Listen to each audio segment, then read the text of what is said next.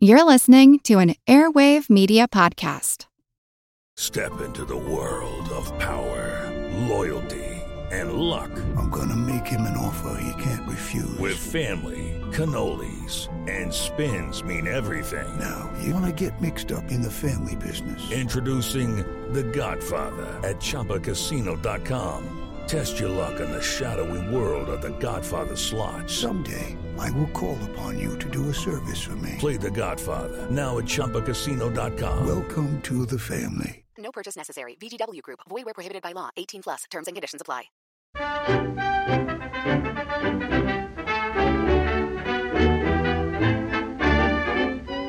Well, good day and happy podcast to you. Welcome to episode 59 of Attaboy Clarence, coming up to the old diamond anniversary. Do remember that I am always happy to accept any diamonds that you don't require.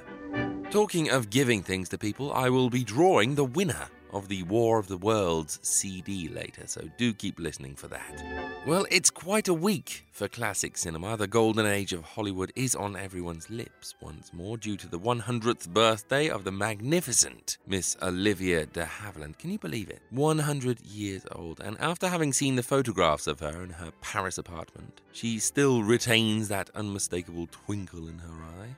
Hard to believe that sitting right now in her Paris apartment is the maid Marion who played opposite Errol Flynn in The Adventures of Robin Hood, who played Melanie Wilkes in Gone with the Wind, who starred in the unbelievably funny It's Love I'm After opposite Leslie Howard, who himself died 73 years ago. Countless other roles, of course. I'm sure you all have your favorites. Cherish her, world. Cherish her. To put her longevity into perspective for you, just look at the AFI tribute to James Cagney, which took place in 1974. That's 42 years ago. Well, Cagney personally thanked her on stage as part of his original Warner Brothers gang. In fact, he mispronounced her name. Uh, I must express my gratitude to that wonderful group in the early days at Warner's, Joni Blondell. At the risk of a bit of repetition, I think you'll bear with me. Bette Davis, Odia de Havilland, Olivia de Havilland, and little Mae Clarke, who got the citrus massage. Uh, Mae, I'm glad we did not use the omelet, which was called for in one of the earliest scripts. I'll bet you're glad too. Well, anyway, that could have been a bit messy. And the other, other friends and co-workers of the, of the uh, early times, my old friend Frankie McHugh, Pat O'Brien, who isn't here tonight, but Eloise, bless her, and she's here with her son Terry, and Ralph Bellamy, Allen Jenkins, George Tobias, Alan Hale, Billy Wellman, Lloyd Bacon, Bob Montgomery, Raoul Walsh, and the unforgettable Michael Curtiz, Howard Hawks, Bill Keighley, and Harvey Perry, a stuntman who hung a cauliflower on me, my ear in the first fight that I had in pictures. I remember him well. And uh, Jack J.L., Jack Warner, who gave me a name I shall always cherish. Affectionately, mind you. The professional against her.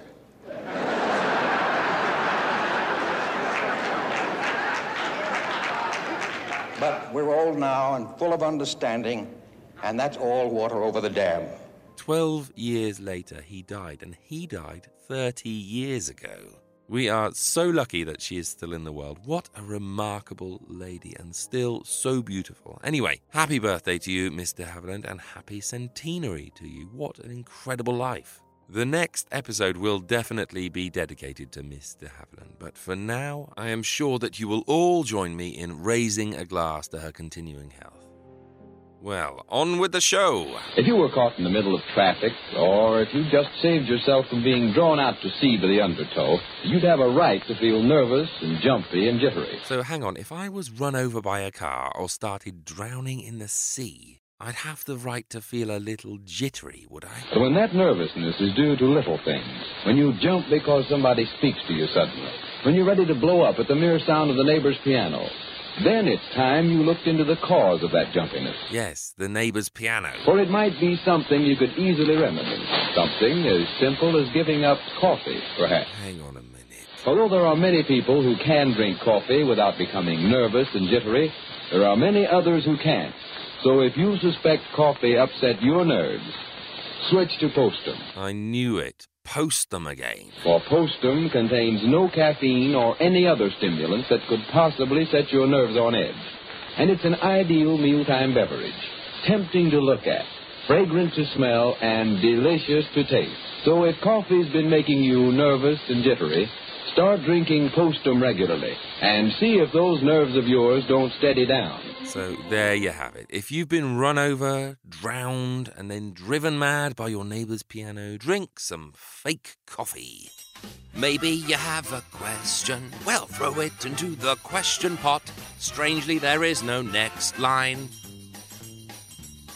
Well, maybe I'll read your question out on the show, or maybe not. Now, here's someone with a handbell. Well, another bumper week of questions for the old question pot. The first one is from Anna, who asks Who is your favourite that guy? A character actor that's in a million movies, but whose name people might not know or remember.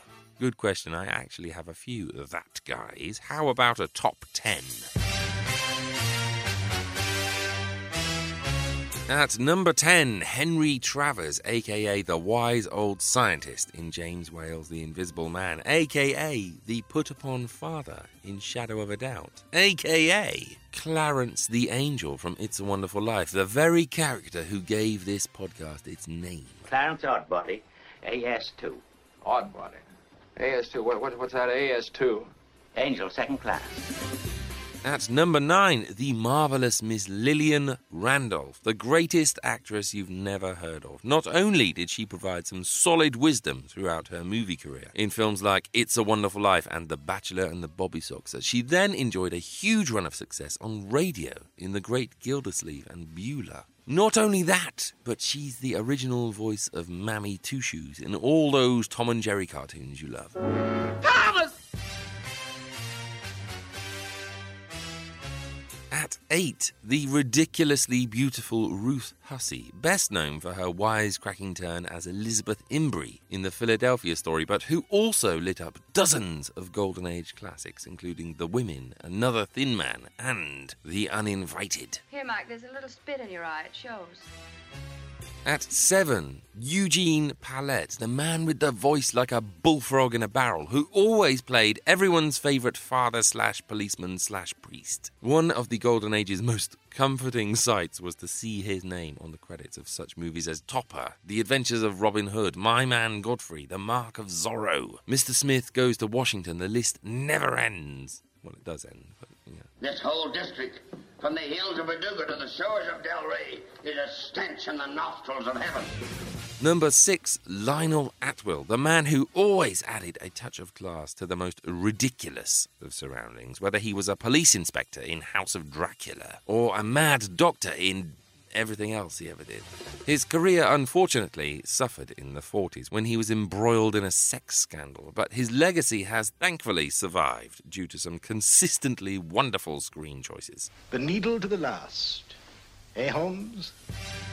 At five, the greatest femme fatale of them all, Miss Gale Sondergaard, the lady who practically defined the phrase darkly mysterious female.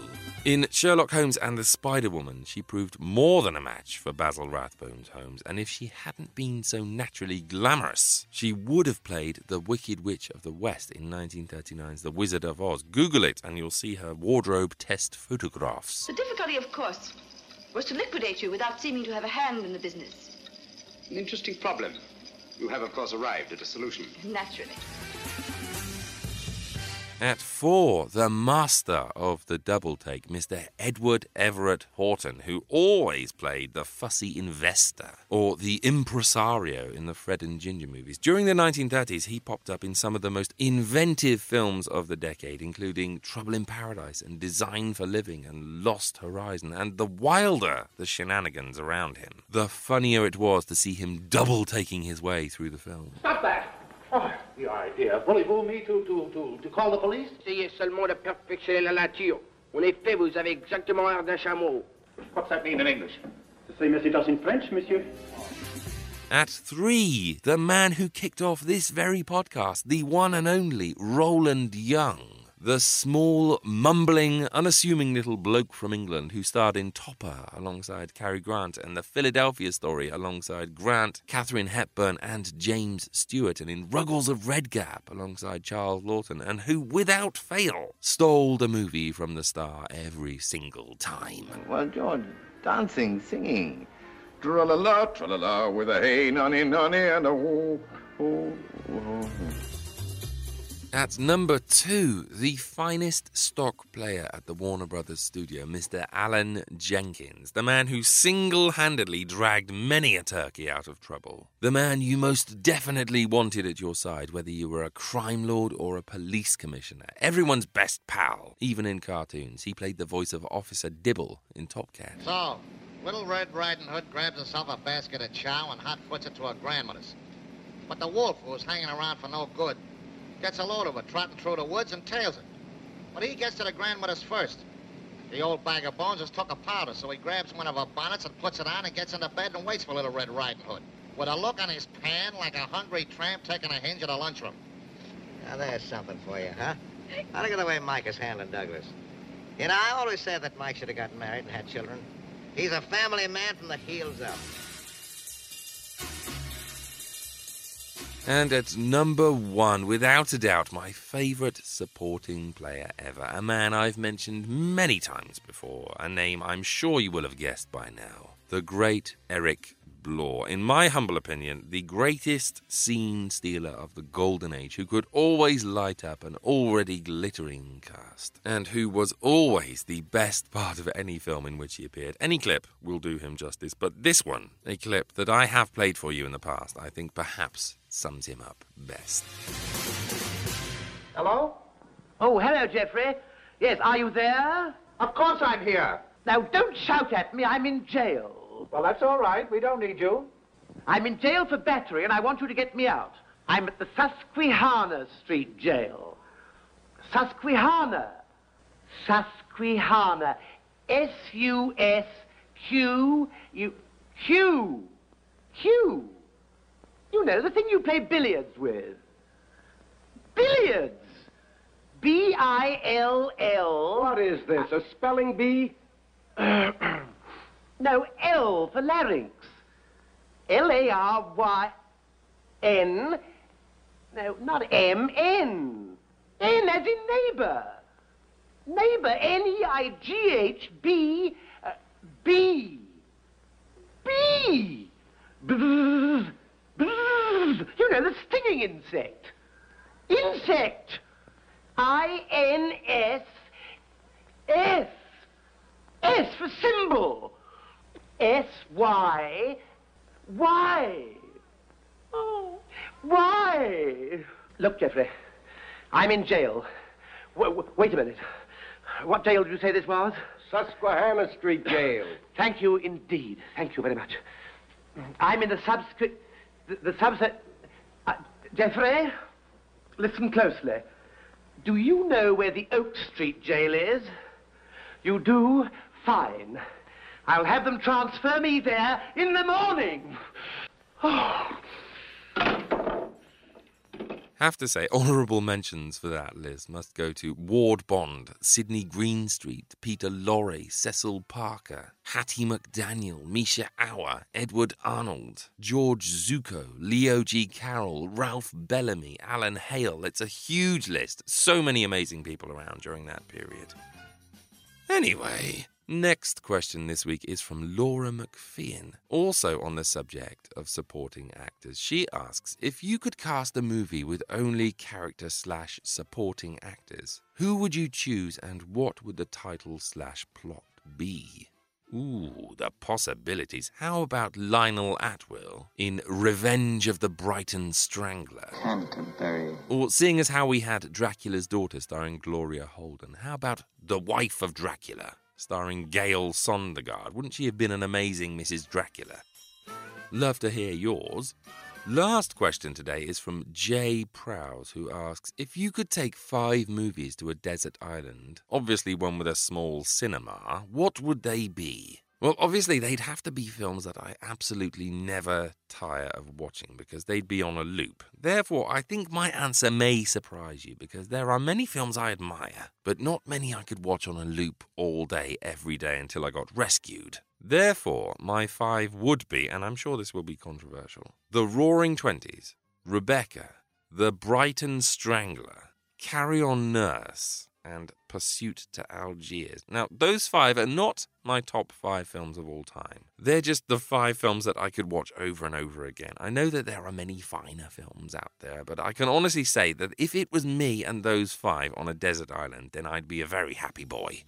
As long as some Ramsbury Gold beer and some ribeye steaks washed up next to me.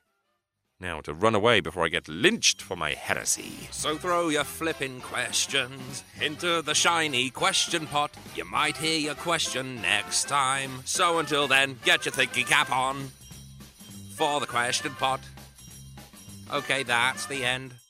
My complexion's so bad, I hate to go out. Don't be a square. Yeah, don't be a square, please. Try Ting, the faster way to clear up pimples.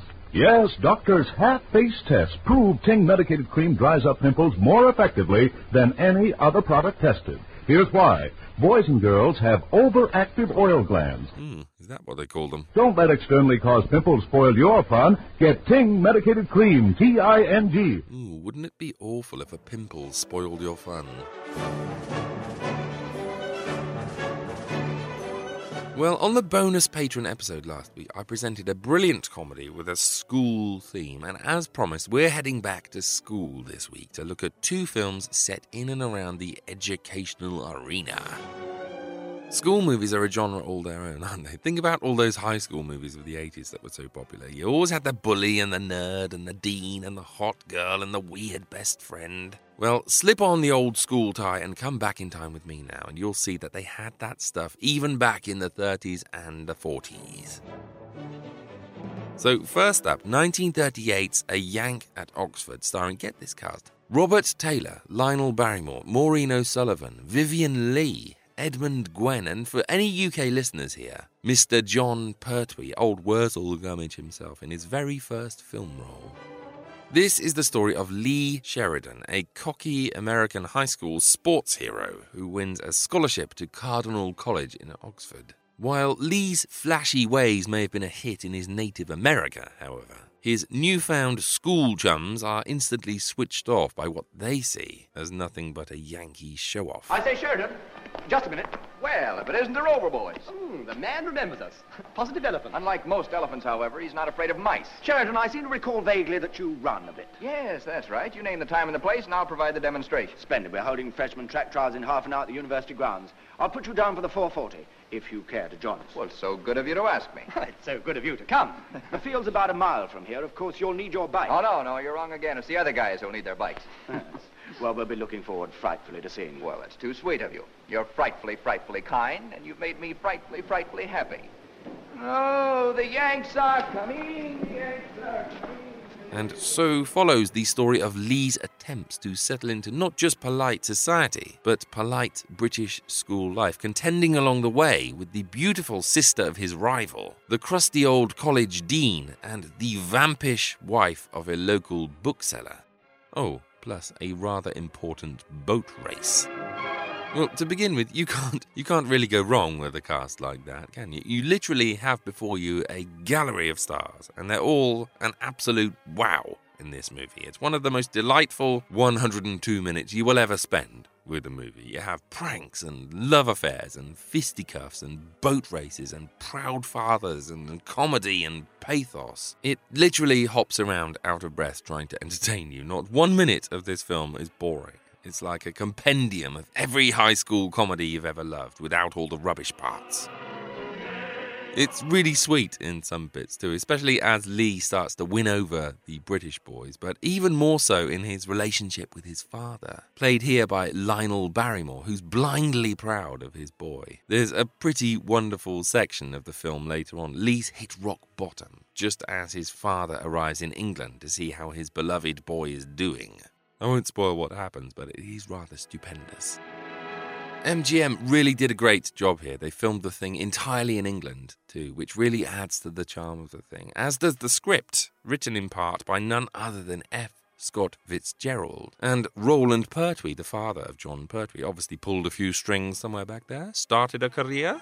Vivien Leigh plays the adulterous bookseller's wife here, who makes a habit of seducing the students. Pretty risque stuff for a 1930s film, really. And although apparently she was an absolute pain in the backside during the making of this film, she was so good in it that it's often credited with being the film that won her the part of Scarlett O'Hara. Certainly, you can see a lot of the playfully wicked side of Scarlett O'Hara in her role here. Well, I won't go too much into the plot itself for fear of spoiling anything, but rest assured that you will be thrilled, shocked, and delighted by the film. An absolutely charming A grade movie. Huh?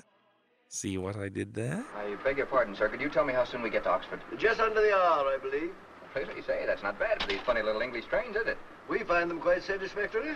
yeah, well, I guess they got to be small at that. It's a small country. We could darn near put the whole thing into the state of Nebraska. Doubtless. But with what object? Oh, no, don't, don't misunderstand me. I'm not trying to pan your country. I think it's swell. I'm over here to go to Oxford myself. Yes, sir, I'm mighty glad to go to Oxford. Of course, compared to where I come from, it may seem kind of slow at first, but I'll soon get used to that. You know, it's funny, but the last thing the dean of my old college said to me was, don't try to change Oxford too much at first, so I'm not going to. That's very gratifying. by the way, how many colleges are there at Oxford? I couldn't say. Well, do you know how many students there are there? Young man, any information regarding the University of Oxford, the ancient buildings of Oxford, the climate and topography of Oxford can be obtained from the official guidebook of Oxford. And I may add that I had the good fortune to be at Cambridge. Good day. I bet you're all thinking I'm going to talk about Goodbye, Mr. Chips now. Well, as much as I adore that film, you've probably all seen it. So I'm going to whisk you away to the 19th century for the adventures of Tom Brown's school days from 1940. Do you know rugby by any chance? Lord bless you, sir. I go through it every day of my life. What sort of place is it, please? Slow place, sir, very slow. Only three coaches a day. And one of them a two-horse one, more like a hearse than a coach. Uh, belong to the school, sir? Huh? Well, that's to say I'm a new boy. Oh, I thought as much. Nice, quiet gentleman like you. Are the other boys pretty wild? Wild. We get into all kinds of rows along the road, what with their ordering and their pea shooters and so forth. I've got a pea shooter. Yes, I see you have. Oh, they say you'll be as big a varmint as the rest. Jimmy Lydon stars as Tom Brown, the scrawny new kid who's just arrived at the deeply traditional rugby school in Warwickshire. A boy who's spent his life so far being mollycoddled by his family and who's about to do some serious growing up. As the title suggests, we follow Tom from his nervous first day to his triumphant graduation day as he makes and loses friends, suffers tragedies, goes from zero to hero and zero again, and as he takes on the most terrifying school bully of them all, Flashman. Oh, uh, hello, Flashman. Oh, uh, hello, East. Do these Latin verses for me. If I must. And just why didn't you come when I called? Because you're not in the sixth form and you've got no right to fag us. Oh, I haven't, haven't I? Oh, you leave him alone. and why must I leave him alone, my little man? Because it's bullying, that's what it is. And Mr. Brown doesn't approve of bullying. No, of course I don't. On second thoughts, you'd better do the verses. A bright boy like you. And do them at once. Must turn them in before third lesson. Everyone is really good in this movie, especially Sir Cedric Hardwicke as Thomas Arnold, who in real life was the headmaster of rugby school. The book that this film was based on was a very thinly disguised memoir of author Thomas Hughes's experience at rugby school. Anyway, as I say, everyone is very good in this film, but towering over them all is Billy Halop as Flashman the Bully.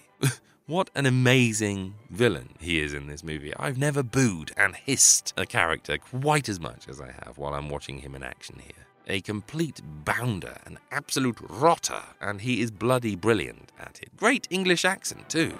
It's funny, really, because he was never as good when he was part of the Dead End kids. Perhaps he felt as though he didn't have to try so hard because they were all pretty bad actors. Still, he's excellent here, so props to you, Mr. Halop.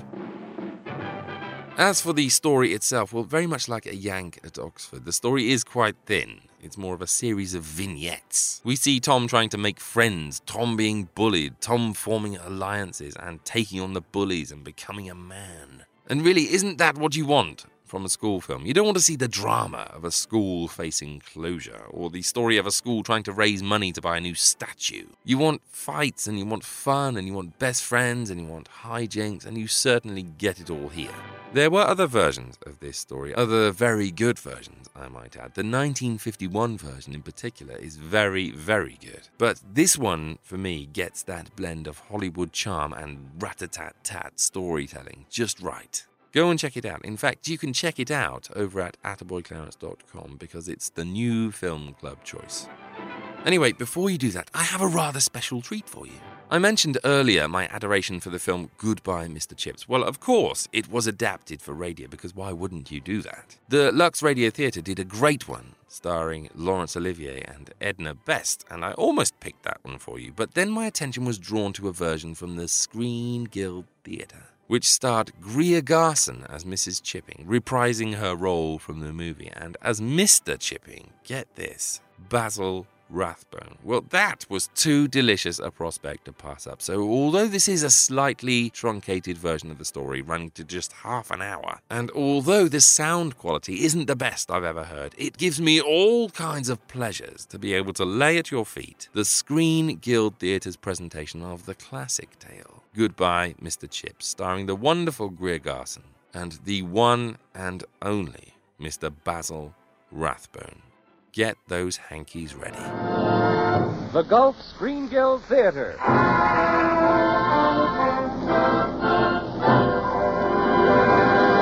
Presenting the story Goodbye, Mr. Chips. And here is your host, the director of the Star's own theater, Roger Pryor.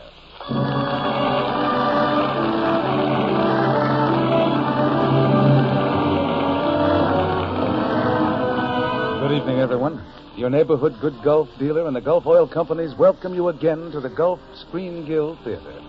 Tonight, it pleases me more than I can tell you to present here one of the most beautiful stories of all time James Hilton's Goodbye, Mr. Chips, starring Basil Rathbone and that beloved Mrs. Chips, Greer Garson. Speaking for myself, Roger, it pleases me more than I can tell you to be here, and I'm delighted that Basil Rathbone is to play Mr. Chips. I think when our story is finished tonight, you will all agree that he has given one of the finest radio performances of this or any year. Thank you, Greer. Ladies and gentlemen, in just a moment, our curtain will rise on the Gulf Screen Guild Theater presentation of Goodbye, Mr. Chips. Meanwhile, Bud Easton wants to remind you of something. All right, Bud? Folks, you've probably been preparing for this fall weather in lots of ways. For instance, getting out your overcoats and sweaters and such things. Well, don't forget to prepare your automobiles, too.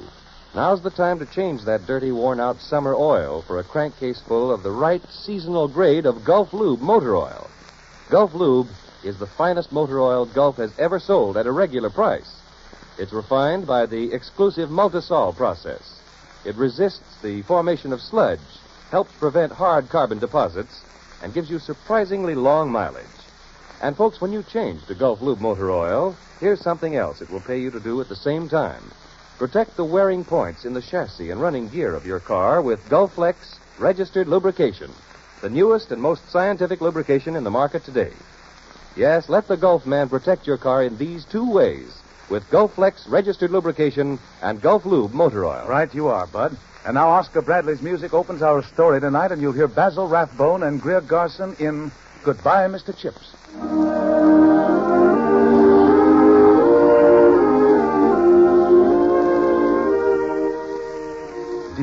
Heart of that green island that is forever England stands Brookfield School, founded 1492. Old walls, old buildings, old oaks, all sleeping in the peace of a September afternoon. And sleeping, too, in the bedroom of a house on a historic quadrangle is an old, old man. There's nothing remarkable about him. He owns no shining medals for valor.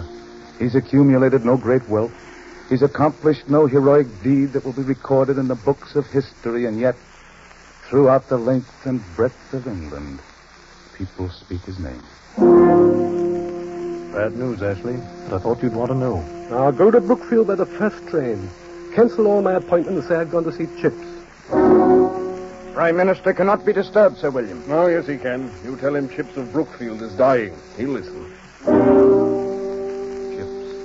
Yes, that's what everyone calls him, Old Chips. Or, more formally, Mr. Chipping, beloved Master Emeritus of Brookfield School.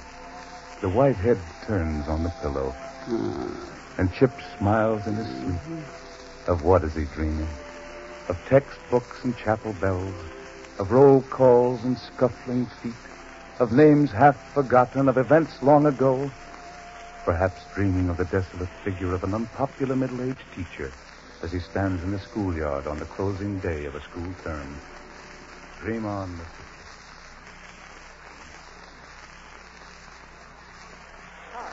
Lincoln, Trevor, Turner, Webb, Wentworth. Wild.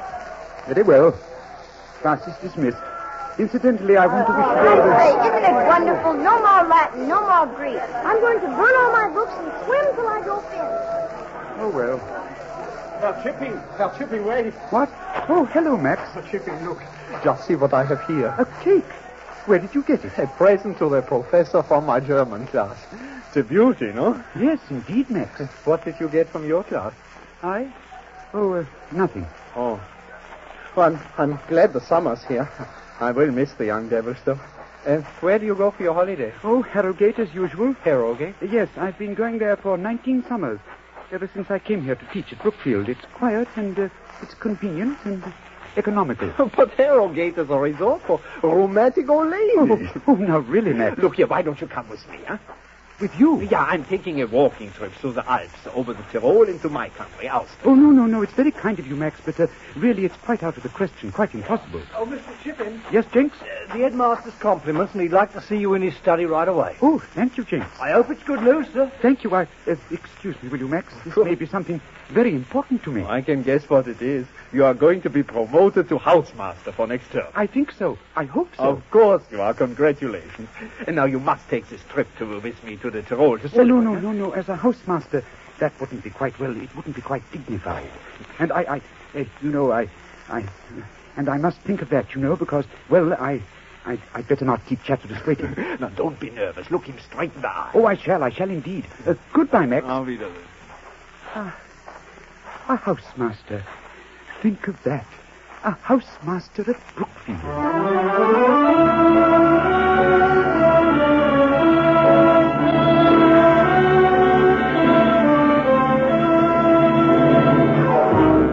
I want you to understand, Mr. Chipping, this is immensely difficult for me. But frankly, the Board of School Governors feels that any man in the housemaster post should be popular with the boys. That's why, in spite of the fact that you were in line for the position, we decided on Farrington. Yes, I see.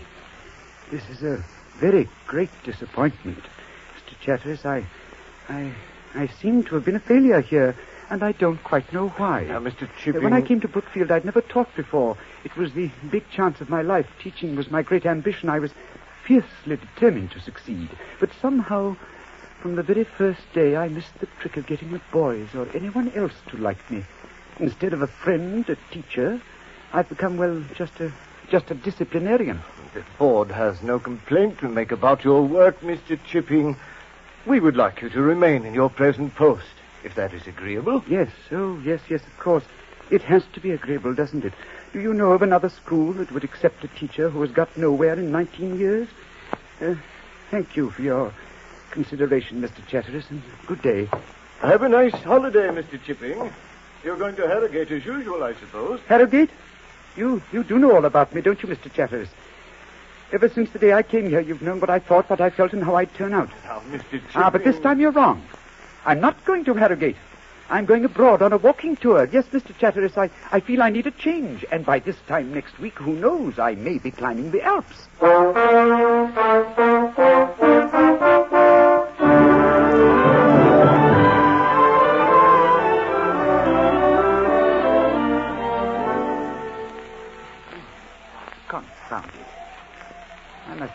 Wrong turn back there where the trails come together. A man my age has no business climbing the Alps all alone. Should have stayed back at the inn with Max. Oh, dear, oh, dear. Now I am in a hole. Fog as thick as pea soup. Getting dark and... Ooh, it's infernally cold. Oh, oh, oh. Oh, dear. The safest thing to do is to stay here and not move until Max or someone comes after me. Hello? Hello? Extraordinary echo. Hello? But that's very strange. Well, in all my experience, good heavens, it's not an echo. It's a woman. Hello? Are you in danger? Stay right where you are. Don't be frightened. I'm coming. Hello? Ah. Hello? She, she doesn't answer. She must have fallen. Hello? Hello? Hello. What? Oh, hello. Are you, uh, you all right? Oh, yes, quite thanks. This fog's rather a nuisance, isn't it? You shouldn't be moving about, you know. It's very foolish of you. Foolish, I heard you call and I thought you were in some difficulty. What, you mean you climbed up here in this fog to rescue me? Yes, indeed. I never heard of such stupidity. Well, I'm probably a much better climber than you are. Then what were you screaming about? I wasn't screaming. I, well, I, uh, I just let out a shout at random, trying the echo, you know. Oh, really, it was idiotic of you to take such a risk. And, and rather wonderful. Oh, oh, not at all. Well, anyhow, I'm awfully glad you came. It, it was going to be very lonely.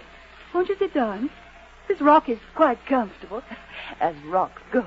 Oh, yes. My, uh, my name is, uh, is Chipping. Mine's Ellis. Catherine Ellis. Have a sandwich? Oh, have you, uh... oh, yes, loads of them. Here. Well, thank you. I, I am hungry. That one's um, ham. Yes. Uh, uh, pardon. It's very good, too. I'm sorry I wasn't in any danger. It was rather inconsiderate of you. What doing alone on a mountain? My friend didn't feel like climbing, so I left her down at the inn. We're bicycling. Bicycling? Yes. Do have another sandwich. Uh, thank you. Good heavens, I, I didn't know that ladies rode those awful things. I'm afraid they do, Mr. Chipping. With one leg, uh, I, I beg your pardon, I mean, uh, one limb on either side of a saddle. Now, how could anyone ride a bicycle side saddle? But, uh, but, but what happens to your to your dress? Oh, they uh, they breed female bicycles now. Didn't you know? Really? Ladies riding bicycles. It's quite daring, isn't it? No, not at all. Well, uh, being a schoolmaster, I may be a bit old-fashioned. You see, I've never been what they called a, a, a ladies' man. Afraid of them? Terrified. Oh, not of me, I hope. No. No, it, it's it's very strange, but I'm not. Perhaps it's the altitude. Uh, tell me, uh, do you experience a sort of, uh, oh, a sort of exhilaration? Definitely. As though we owned the mountain? Every stone of it. We're pretty superior persons. We're gods. Yes. Yes, it must be the altitude. Uh, yes, yes, we'd better start getting off this mountain at once. What, in all this fog? Well, we've got to get back to the inn. It'll soon be night. Well, what are you saying? Why, we both missed the part and be killed. Oh, I'm staying here. But it's damp. It's cold. Yes, isn't it? I'm freezing. Oh, dear me, dear me, how rude of me. Uh, here, uh, do take my coat. What, and leave you unprotected? Of course not. Oh, I'm warm enough. Really, I am. No, no, I have a much better idea. It's a big coat, and, and we'll share it. Oh, like I- this. Say now, really. There, Oh, there's nothing wrong with this, is there? Cozy, isn't it? But good heavens, Miss Ellis, suppose someone were to see you. What would they think? What could they think? Now, who's going to see us away up here on a mountain? May as well face it, Mr. Chipping. We're here for the night. Oh, oh, I'm sure someone will discover us before morning. They've got to rescue us before morning. And what if they don't, Mr. Chipping? Well, well, well, in, in that case, Miss Ellis, as you said, I suppose we'll just have to face it.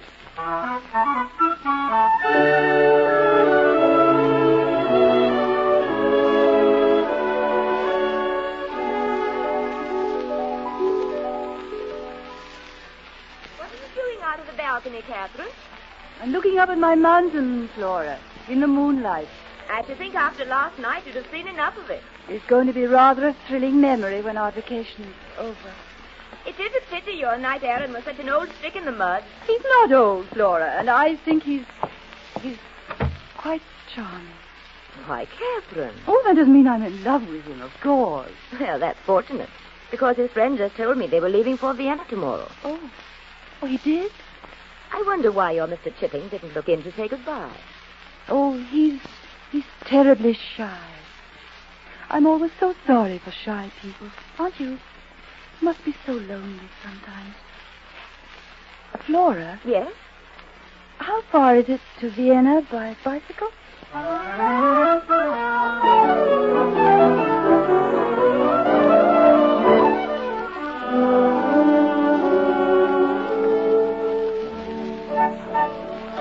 Isn't it a most amazing coincidence our meeting in Vienna, Mr. Chipley?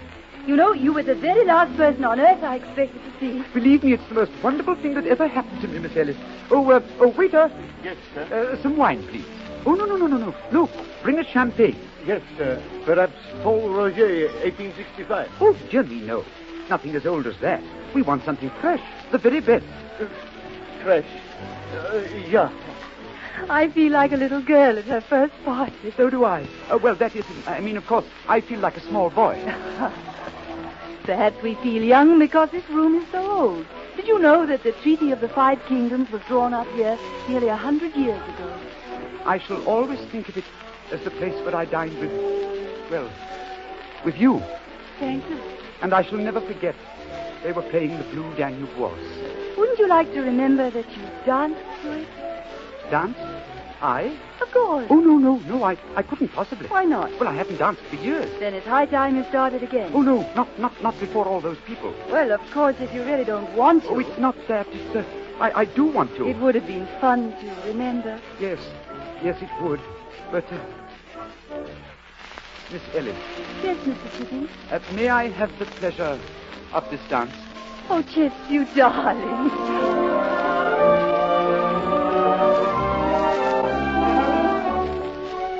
You see, you haven't forgotten why you danced beautifully. Thank you. Now reverse. Reverse? Oh, I, I don't believe I could. That's it. You see how easily it's done? Yes, by heavens, I did make it, didn't I? I haven't had such fun in years. Neither have I. It's a pity it has to end so soon. So soon? Yes. I have to start for home tomorrow. Oh, but look here, you can't, you... Reverse. Hey, what? Oh, yes. I shall have so much to remember when I get home. Oh, So shall I. Marvelous memory. Uh, Miss Ellis, uh, Kathy, uh, there's something I'd like to ask you. Yes, Mr. Chipping. Of course, it's uh, it's very presumptuous of me. I I couldn't possibly expect a favorable answer. Why, what is it?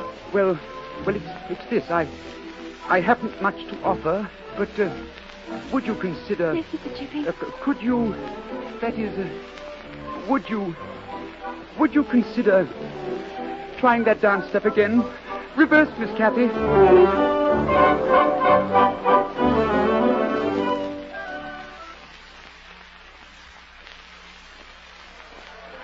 Alle einsteigen, fertig, Abfahrt, der Zug ist Augsburg und Punkten am Rechten.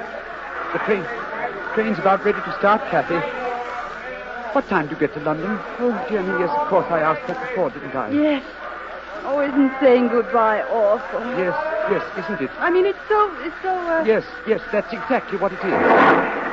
There, there, the train's starting to move. Jump on, Oh, Kathy. dear, yes. Goodbye, Mr. Chip.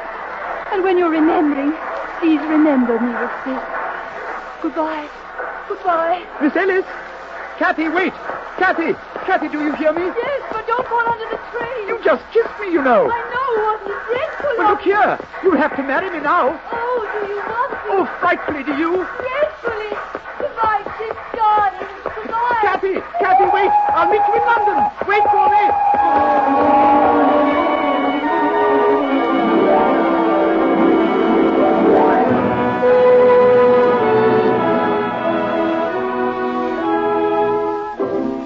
I say, this is a dirty trick on your part, Max, getting us here to meet the newlywed. Yes, any girl who'd marry Chipping must be a fright. Chipping's bad enough, but now we'll have to put up with a Mrs. Chipping, too. Come up and stay here. Put that tea away, Max. Yes, let's shorten the ordeal as much as possible. And Max, for heaven's sake, don't ask them to sit and stay. Come in, Chippy. Oh, hello, everyone. Hello, You can only stay a moment, Max. Uh, come in, Kathy. Thank you. Uh, these are my colleagues, my dear. How do you do? Oh, it's so nice to meet you all. And just a little terrifying.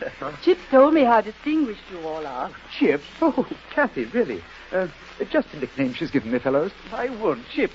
Why didn't we think of that? please sit down, Mr. Yes, Chips. please, have a chair, Mr. Sit here, Chips, old man. It's good to see you again. Oh, Max, for heaven's sake, where are your manners? Aren't you going to give the chipping some tea?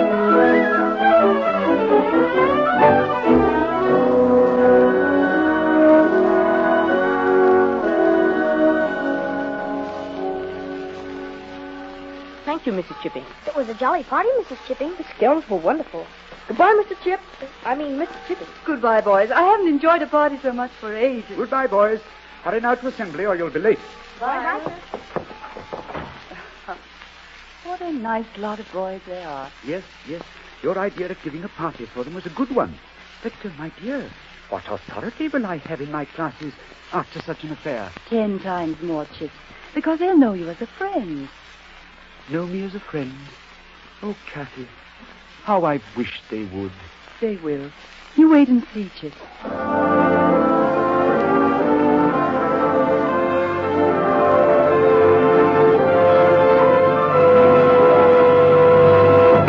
Kathy, where are you? Oh, the most glorious news. Wilkinson is leaving, and I've been advanced to housemaster.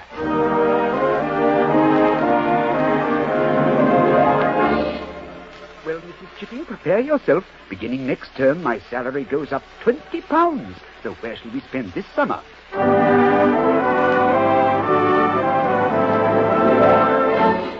That's wonderful news, Chips. Thanks, old man. I wanted you to be the first to know. Of course, I hope it will be a boy. So do we. Both Kathy and I would like him to go to Brook- Brookfield, you know.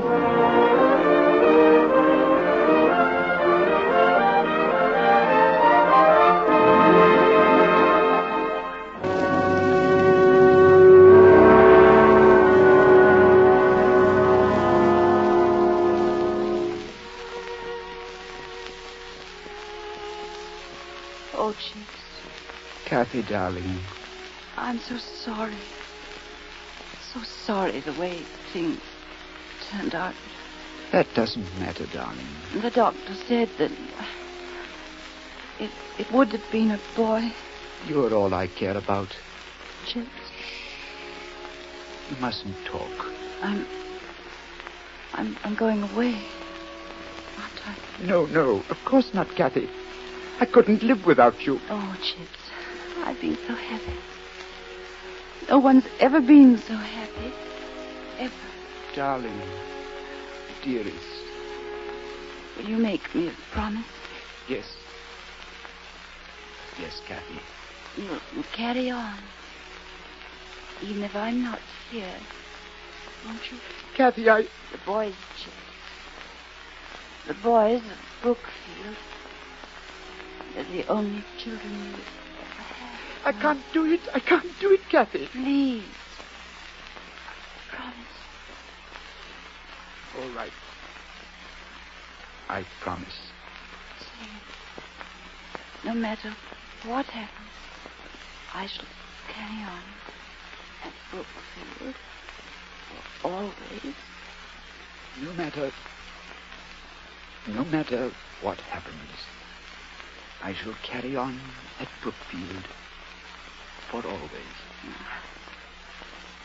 Now, now tell me. I want to see if you remember how we met, what we did, and how how we fell in love. Well, well, uh, once upon a time, there was a very lonely teacher, and he went, he went, went to Switzerland.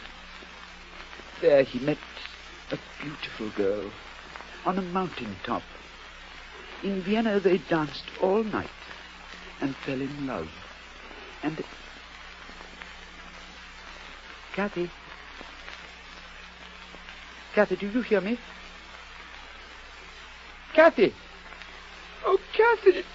Kathy! Kathy!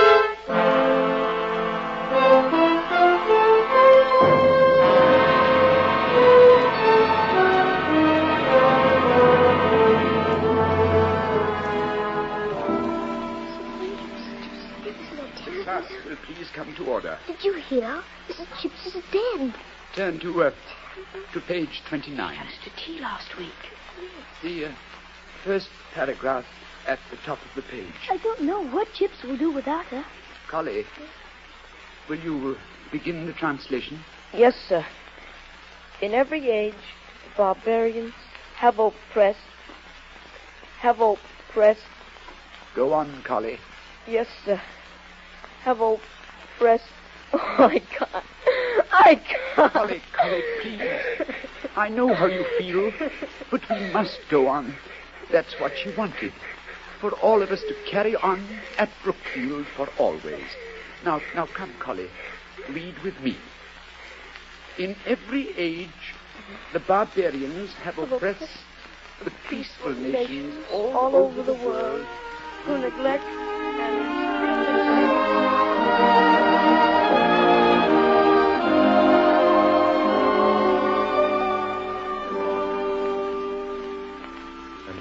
went on through the years as he had promised. He saw three generations come and go. He became headmaster of Brookfield and was the most honored, most loved man the great school had ever known. Then, in his 85th year, he retired. And now, mourned by all of England, old Chips is dying. A doctor and the present headmaster of Brookfield are in his room. Chip's eyes open slowly as their voices come to his ears. A remarkable character, Marsham. A great character, Doctor. I knew him and I knew his wife. She died many years ago, I understand. Yes, that's her picture there on the table by his bed. Ah, lovely head. Pity he never had any children. What? What? What was that you said about me? Nothing, Chips. We, we were just talking and waiting for you to come out of that beauty sleep of yours. Oh, no. No, I heard you. You said it was a pity. I had no children. But I have. You know, I have thousands of them. And all boys. Chips. Chips. He doesn't seem to hear you. Is it the end, Doctor? I'm afraid so.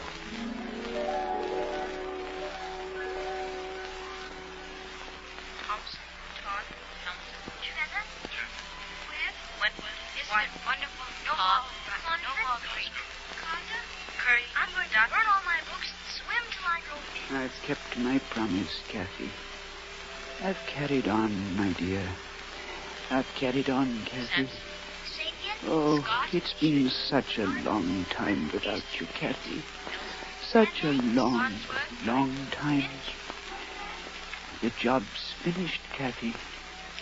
It's done.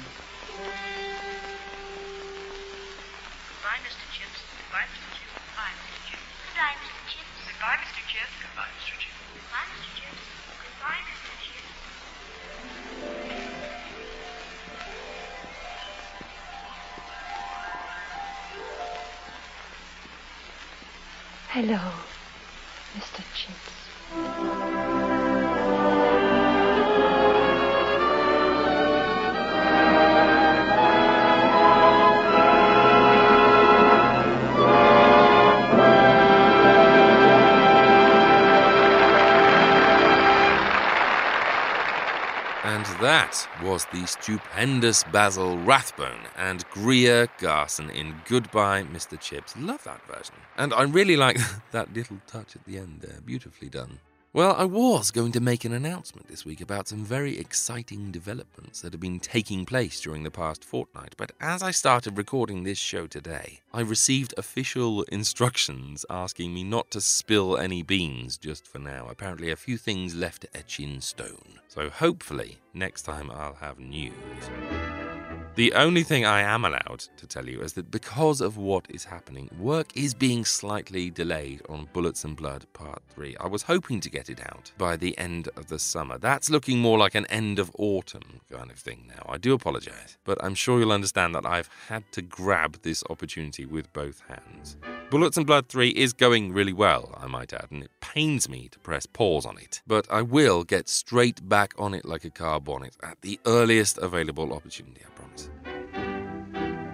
Okay, let's go straight to the prize draw then. One of you has won a remastered version of Orson Welles' The War of the Worlds on CD. I have it here ready to send. So I start the random generator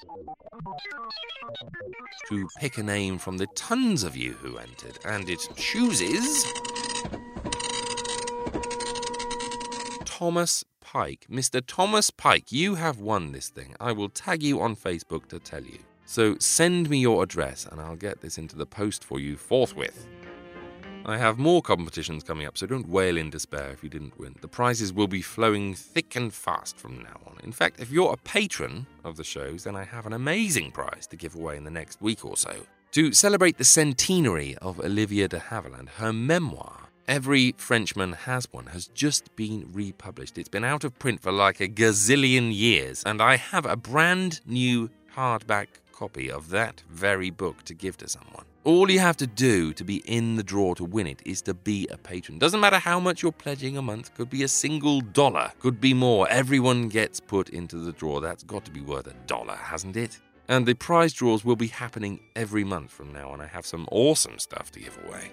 If you're already a patron, then well done. And if you're not, you can sign up. takes about 30 seconds to do so. Very easy. Just listen on at the end of this show for details. And remember, the quicker you sign up, the less people there'll be in the draw. So the better your chances will be. Anyway, that is it for me this time. Thank you for spending your time with me. Always wonderful to sit in your ears, like the little fishing boy on the DreamWorks logo. Well, until we speak again, do take very good care of yourselves. And bye for now.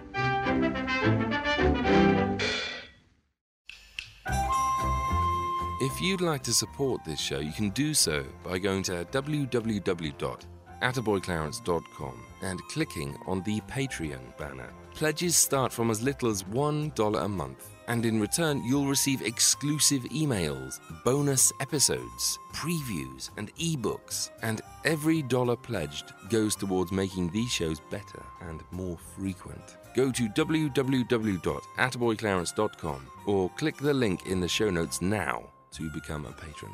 Thank you.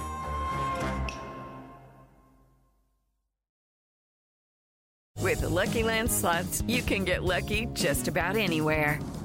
This is your captain speaking. Uh, we've got clear runway and the weather's fine, but we're just going to circle up here a while and uh, get lucky.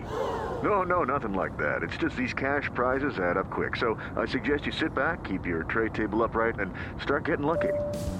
Play for free at LuckyLandSlots.com. Are you feeling lucky? No purchase necessary. Void where prohibited by law. 18 plus terms and conditions apply. See website for details.